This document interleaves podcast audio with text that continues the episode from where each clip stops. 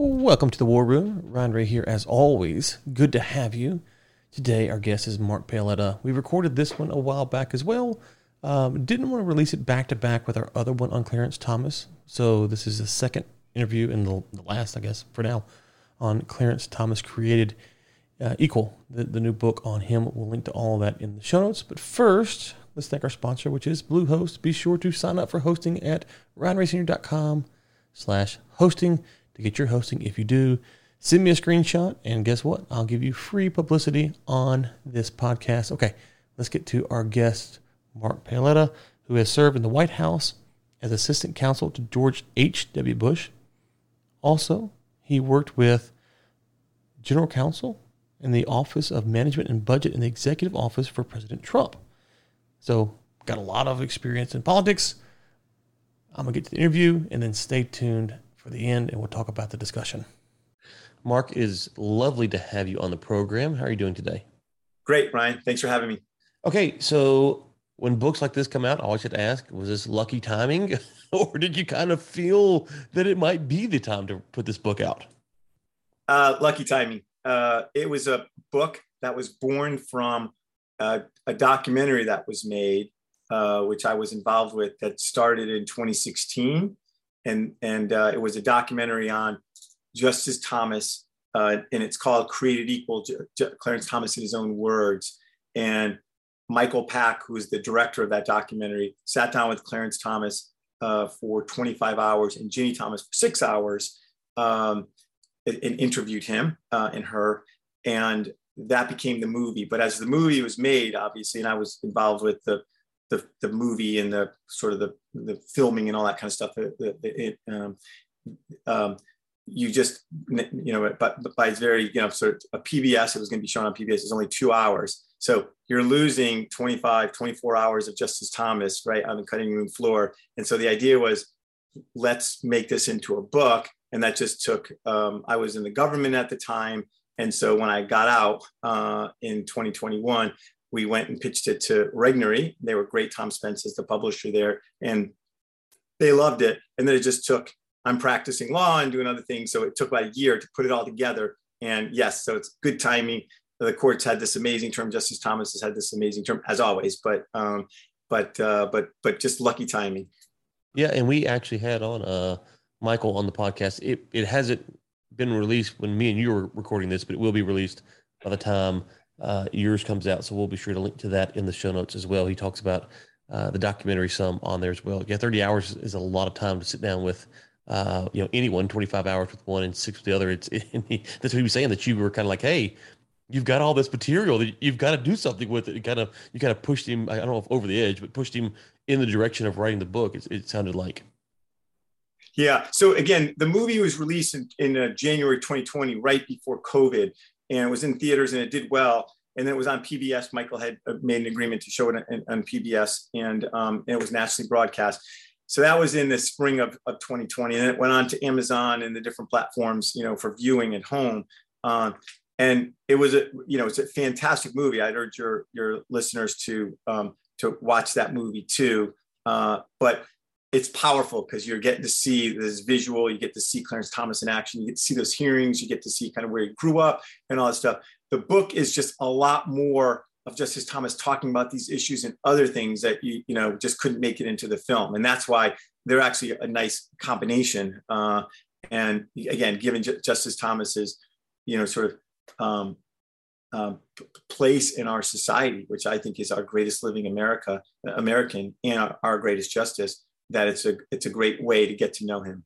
How did you first get involved with Clarence Thomas? So uh, another lucky chance. I actually met Clarence Thomas when I was a senior in college, uh, and George uh, George Bush. I was a, on an internship in D.C. George Bush, 41, who was the vice president in 1983, was going up to campaign for my uncle, who was the Republican mayor of Bridgeport, Connecticut. Uh, and shockingly, he had been elected because the Democrats uh, they'd have a primary and the loser would run as an independent. Anyways, my uncle was the incumbent. George Bush is from Connecticut, as you know. And so he came up to campaign. And when I went up on this trip with him, uh, Clarence Thomas, who was the EEOC chairman at the time, was at another event at a college talking to uh, run by my mentor, uh, Tom Malady. and we connected up after the fundraiser, after the president left, and sat and talked with him, and he was just electrifying. You know what I mean? He was a, he just really engaged. This was in 1983. Um, and uh, so Justice Thomas, Clarence Thomas was in his early 30s, mid 30s. Um, and it was just, just really amazing to be around him. And it stuck with me. Fast forward, I go into the Bush 41 White House and um, I'm on the Judicial Selection Committee team. And the, you know, the powers that be want to think about having Clarence Thomas be selected as a DC circuit judge. So I either volunteer or get tasked with reaching out to him and asking him for his, you know, speeches, his articles, everything he's written, so we could vet him. And when I called him, I'm 26 years old. Uh, you know, he, we spent an hour on the phone, I think, talking. And you know, again, another Clarence Thomas. You know, he's just an engaging guy, uh, and got all his stuff. Loved it because he's taken on everybody under the sun uh, with his principled stands. And we just got to know each other through that process. And then when he went, uh, was nominated for the Supreme Court, I became one of his key aides. I was still, I was a White House lawyer at the time, but I worked closely, closely with him on that confirmation. Uh, you mentioned the, the vetting process. I'm curious whether it's for Thomas or anyone else. Maybe pull back the curtain a little bit for us who have never been a part of that. You hear about, hey, these names are being circulated around, and yeah. how does that work? So it's gotten a lot more sophisticated. Um, you know, after uh, several, I'll call misses uh, of different justices. So I was involved with the Gorsuch confirmation and the Kavanaugh confirmation. And I kind of was engaged with the, some picking of the other judges um, during my time in the Trump White House. But there is a group of people that sort of have, you know, reviews of judges and their opinions and their writings and kind of just kind of vetting them, right? and they come up with lists of people and you know kind of you know so it's it's really looking to see how this person would be as a judge right? How they would approach the law. Will they be you know what what you know what conservatives or people who respect the constitution you know view right is that judges should not be policymakers. They should not be putting their agenda uh, over the elected bodies that enacted the law or the constitution. Uh, and so you're looking for somebody who's going to be faithful to that and it sounds pretty simple, but you're looking for, for you know, how they talk about the Constitution. A lot of times, obviously, in these day and age, more of them have been judges. So you have a record, a judicial record. But the most important ingredient, Ryan, that I kind of uh, determined over the years is courage and whether you've been through fire. And to me, like I was new at this point, 26 years old, I was kind of the grunt person reading all this stuff. There are a lot of people, you know, the attorney general and the White House, you know, counsel and all those f- folks are involved with this process. Um, reviewed, you know, we sort of did a workup on him, but um, but it really is courage. And what I saw was Clarence Thomas having been hammered his entire time in Washington D.C. by the left and never backing down. Uh, and to me, to this day, uh, I've been doing this quite a while. That's the most important ingredient, um, and I think it, it's it's borne out with Justice Thomas uh, that uh, that is the most important ingredient. It is for these justices that that um, like Thomas that, that arise to this level. Um, are they? You said they they kind of go through the fire. That's one thing, but are they ruling in a way that maybe is more self conscious? Like they want to ascend the ladder, and so they're trying to um, forge a path, if you will yeah you, are looking for that you, you know um, but um, you're looking you're, you're trying to make with all those factors you're trying to make right that decision of who who you know who understands the role of, of, of, the judge in our constitutional structure. You know they're all going to be smart. Some of them are super duper smart right? And you can see it in their writing and all that stuff. What's their life experience? Uh, what have they done? You, you know their understanding of government you know um, and um, and when i say that have they served in other branches? You know justice thomas right had served in the senate right? He had served in the executive branch. He had served in one of these administrative agencies right? You talk about the administrative state right? And so he ran the eeoc which is kind of quasi you know they're, they're ruling on things and they're looking at so it's an executive um, and they're and they're having these hearings where they're they're hearing different cases. So you know his view of of in congress and you know and i saw that in his writings that congress was sort of out of control and um, uh, is um, is in, is all informative and but at the end of the day as you can see with lots of uh, the justices that have been selected, um, well, uh, you don't always get it right, right? Justice Souter, right? Um, you know, Justice Blackmun. I think it was less sophisticated back in the 70s in terms of looking for that, that those kind of attributes. But um, I will say that I was part of the interview team uh, for that first round of judges uh, in in uh, 2017 when uh, President Trump first came in. And there was a chart my wife had showed me uh, earlier that summer. Uh, I had no reason to believe I'd be going into the Trump White House. Um, and at the time I joined, I was Vice President Pence's chief counsel the first year of the administration.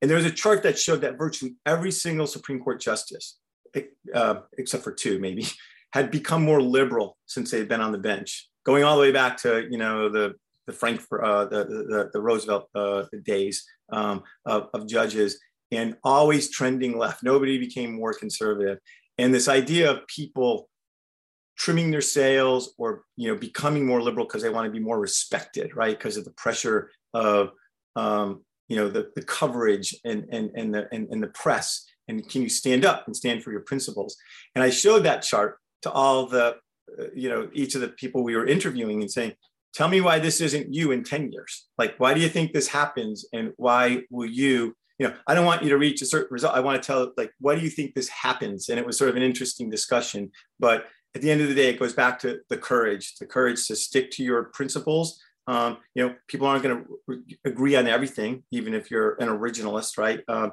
but why are you doing this? And um, and I thought it was a good conversation started to see what these these these people would say when confronted with this chart and how they think about you know how they stick to their principles it makes me wonder if the reason that thomas has kind of stayed where he is is from his upbringing and kind of the the kind of going one way and then coming back and thinking through all those issues maybe he's a little bit more resolute.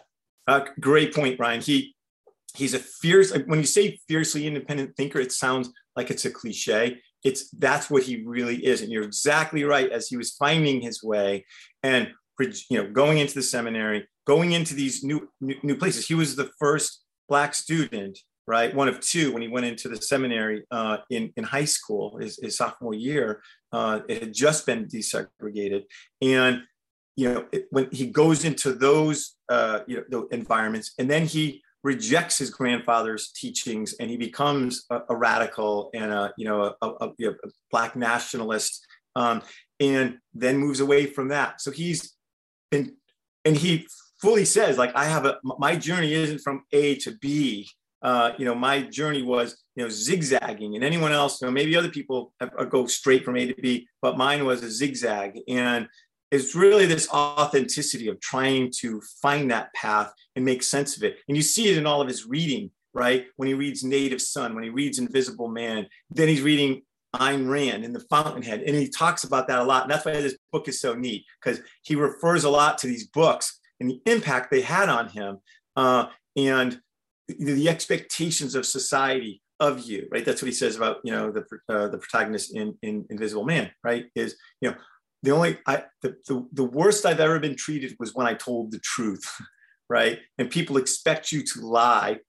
And then other people are supposed to react to those lies and act how they are supposed to act. And so Clarence Thomas just rejects all of that uh, and really, really bristles at all of those expectations in everything he's done from his, he goes to his music, right? He says in the book, you know, everyone's supposed to listen to Hugh Masekela, who was some, you know, j- jazz artist back in the early late, late 60s, early 70s. He goes, I don't have anything against Hugh Masekela, but I don't want to listen to him, right? I want to listen to country. I want to listen to classical music. And, you know, and so he, it, it, it just goes through his whole life uh, in terms of his daily life and how he's, um, and, and I think he says in terms of libertarianism, as he sort of first is moving away from his leftism, is this idea that nobody's going to tell me how to think, right? Um, and stay away from me, leave me alone. That's another one of his mantras. He said in in Holy Cross uh, and going into Yale was, uh, you know, don't tell me what to think. Uh, and I think again that that fierceness that you saw both actually at the in the agencies when he gets into government at the EEOC when he's battling not just with the left every day but with you know the Reagan administration of how to do these things and he's having these battles. Um, and um, and so um, so that that's just just been a line through his life. What was it like for you going through his confirmation hearing? It was hell. Uh, and it was um, you know, my, my reaction, it, it's, it's something that's just um, scarred my soul. Like it's, it's had such an impact on me through my entire life, right? I see this guy, great guy, and they try and destroy, they, they try and destroy him as a, as a human being. And it was tough. Uh, and, and, but the best, you know, for me at least, right, the best thing to do is to get going and keep fighting and figure out how we're going to punch through. And that's informed me the rest of my life, right? Um, you know, how do you, as I said, uh, you know, in when I talked to Senator Danforth for his book, how do you prove a negative? Well, I'm going to go do that. You, you, know what I mean? This didn't happen. I believe all of Anita Hill's allegations are a complete lie. And so, and and by the by the end, right, of those hearings, when people watched them, the the um, the polling was 58 to 24. The American people believe Clarence Thomas, right? When they got to watch everyone without the filters of the media trying to push a certain narrative, they believed Clarence Thomas. And um, so it was a terrible, terrible time. Justice Thomas was just utterly crushed. As he said, he didn't have much. You know, he came from the segregated South to, from, you know, grew up in segregation, his, you know, to, to illiterate parents who were divorced. And he, you know, really came from nothing. All he had was his good name. And that's what they took from him and you know he was very angry uh, right that that, that this uh, he'd always anticipated right that they were going to do something something whatever it was. He says in the book again um, he read the trial by franz kafka right being accused of something that you don't know what it is. And um, so it was, it was a it was a dark dark period. He relied on his faith. His wife was incredibly supportive uh, right there by his side, as she, as they both say, the, the two became one in that furnace. Um, but um, you know, at the at the end, you know, at, at the end of the day, as you know, he got up there and just just blew up the Senate, right, with his high tech lynching and called them out. And so, to me, an electrifying but really most powerful testimony, uh, you know, in the Senate. Um, you know, certainly in modern times you think he's been able to mentor Brett Kavanaugh after seeing what Brett Kavanaugh went through uh, now that he's on the court? I think, look, he's been a mentor to, I think, all the justices. It's interesting, like when Neil Gorsuch, I worked on Neil uh, Gorsuch's confirmation, you know, there are emails in, uh, you know, Neil Gorsuch's uh, DOJ file where he's praising Clarence Thomas for his Kelo dissent, right? I think he's a justice. Amy Barrett was on the court uh, were you know, just uh, clerking for Justice Scalia when Clarence was there. So yeah, I think he's been a mentor. I helped Brett Kavanaugh get ready for those hearings. I talked to him about Clarence Thomas and his testimony. Uh, I did a, like what, a prep session, if you will, called murder boards, two days before uh, Brett testified um, uh, on the Blasey Ford allegations. And um, I think if you listen to Brett Kavanaugh's speech, he has lots of language from Clarence Thomas's. He called it a circus. I won't be bullied. You're not going to bully me out of this. You know, I don't basically care about this seat. I'm not leaving the process. And that's exactly what Clarence Thomas did. So I think, like a lot of things, including his jurisprudence, the, the, this the, the act of doing it is an example, right? So Clarence Thomas, with his strong principled opinions, I think have brought a lot of the, the, the, you know the originals justices over to his side to say, hey, we can do this. I think same thing with Brett Kavanaugh and other nominees. You know, you're getting going through this whatever battle, uh, stand strong, don't despair, you know, and fight through. Do you think that Thomas is optimistic about the future of the court? You know, he, he just spoke down in Dallas. I was down there where he was concerned about the leak and how, uh, you know, it was designed to tear the court apart and make people not trust each other. So I th- think he definitely has concerns about that. But I think probably he's, you know, ultimately he's an optimist, and the court has been, like I said, I think going through it's kind of interesting, right? Them going through fire together has, I think, probably brought them closer together, right? You looked at some, uh, Justice Sotomayor's comments about Justice Thomas recently, right? Uh, how he's a wonderful man and all that. So, uh, to me, those are all signals that we are a family, right? We don't agree on a lot of things, um, but um, um, but I think and, and, I'll say I'm just an optimist, so I think the court will uh, survive and, and, and, and be okay uh, despite the attacks, unprecedented attacks uh, on the court, both like sending assassins, right, um, to, to go um, assassinate justices, to trying to, you know, uh, intimidate the court and the, the, the, justices and all this crazy stuff. Um, uh, so, and I think, I, I, think that's ultimately where Justice Thomas would be uh, on it. Yeah, it, it's interesting because we're talking with your your co-author and um, you know, about the fact that for so long, like a decade, he doesn't ask a question from the bench. you know, and you start thinking about this, like I like asking. I have a podcast. I like asking questions. I couldn't imagine sitting for a decade at a job and not asking one question. well, you know what? So two things on that. Um, so to me, it's kind of this fierceness, right? You're telling me what to do, right? And he's not going to bow to you. Uh, number one, but more importantly, you know, as Thomas has said, right?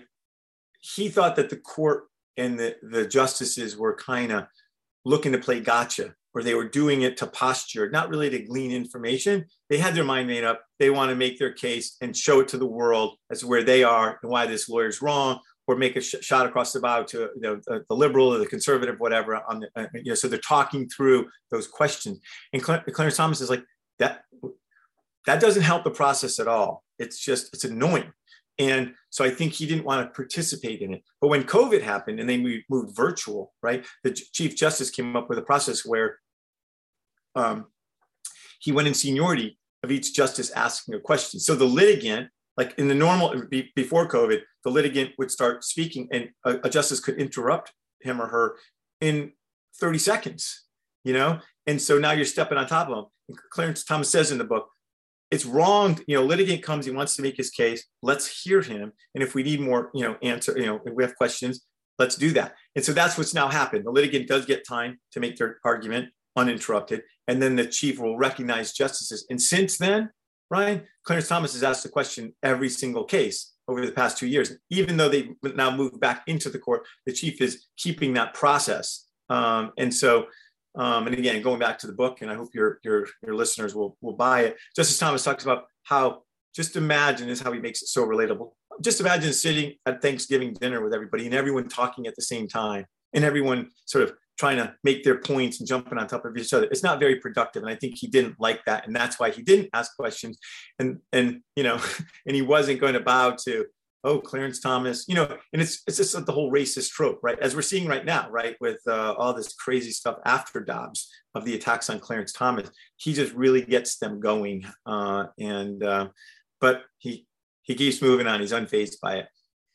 How does someone like Thomas deal with you know? So Dobbs went in his favor, but there's plenty of cases that have not, and so on a Supreme Court justice, uh, obviously I will never be one, but if I were one, there's a sense in which every case is really important because this is the last straw theoretically especially in a in like a you know a criminal uh, uh criminal case like that. So how does he deal with the cases that he loses? And i say loses they don't go his way. Yeah yeah i, I guess um you know michael pack asked him michael so michael pack conducted the interviews and um it's interesting um he's um he, Michael asked him, "What are your favorite cases or most important cases?" And Clarence Thomas said, "You know what? I don't I don't do that because some cases, every case is important, and even on smaller things uh, or those that would consider smaller, you know, those become important. So I think he says, "I'm playing the long game. I'm going to do it right, come what may, and I'm going to write an opinion." This is what I believe. We've done the work. We've done the digging you know uh, we've we've we've broken through all the precedent you know that people stop at and say oh let's stop thinking. This is what we have to follow. Breaks through that and kind of really says what's the right answer? And i'm going to put it down and then maybe one day in the future you know people are going to come to it. And, and i think there was a case um, americans for prosperity the first amendment case last term right which was a 6-3 uh, thomas opinion um, and i think justice sotomayor had said something like uh, um, you know, how does a case that only had one vote a few years earlier become a 6-3 the other way? And so you're seeing that. There was another, I just read a Chuck Cooper piece on Justice Thomas's opinions in the administrative state cases, right? Uh, taking on this behemoth of the administrative state where all the powers seem to coalesce, you know, judicial, legislative, and, and, and uh, legis, um, executive into these executive branch agencies that are essentially running the world, you know, how they fit into our constitutional structure. And Chuck Cooper had said something like Justice Thomas has written these three concurrences um, that he's the only one writing on and we'll never have, you know, four other justices that will agree with Thomas. And he was kind of lamenting that. And yet, lo and behold, a few years later, right, Thomas has has those votes. Seila Law is, is one example of it, um, which has the CFPB and the removal of, of, of the head of it. Um, so I think he he doesn't think of them as losses. He thinks of them as this is as a justice. This is the right answer, uh, come what may, and I'm going to do that. And then I don't have to worry about changing my words to try and get more votes. I don't need to worry about playing in politics, right? Um, you know, Brennan used to say, "What's the most important word?" Um, you know, uh, something like that. Oh, two words up here, and his clerks would be, you know, it was uh, five votes, right? And if he could collect five votes, that was that was a win, and that was the most important thing to him. I think Justice Thomas is of the view of, let's get this right, and we're going to dig deep, and we're going to write, and that's you know that's what that, that's what we're going to lay down. Okay. All right. You mentioned the book. We're linked to that in the show notes. Um, anything else that you wanted to hit on before we let you get out of here? Final anecdote or, or story that we didn't cover? He's um, he's just a, a really giving guy. Uh, you know, right after the confirmation, I was diagnosed with cancer, and he was all beat up. Um, and you know, when I was going through my chemo and all my you know um, treatment, called me every day or visited me every day. And he's that way with so many people. It's just astonishing. Uh, the nuns who, you know, taught him in the, in the, you know, in elementary school in the segregated South, these Irish nuns, they're all older, obviously in the 80s and 90s and 2000s and retired. And we, he, he, we'd go together, but he'd go visit all of his, all those nuns once a year and spend the day with them. Um, you know, and it's just, those are the, so those are the things that are important to him not whether Samuel L. Jackson thinks well of him, right? Or some talk show host right. is, is, is trashing him. He could care less about that. What's important to him is his faith in his family and his friends. And so he's a joyful guy. That's the thing that people are shocked about when they meet Clarence Thomas. He's joyful and loves life.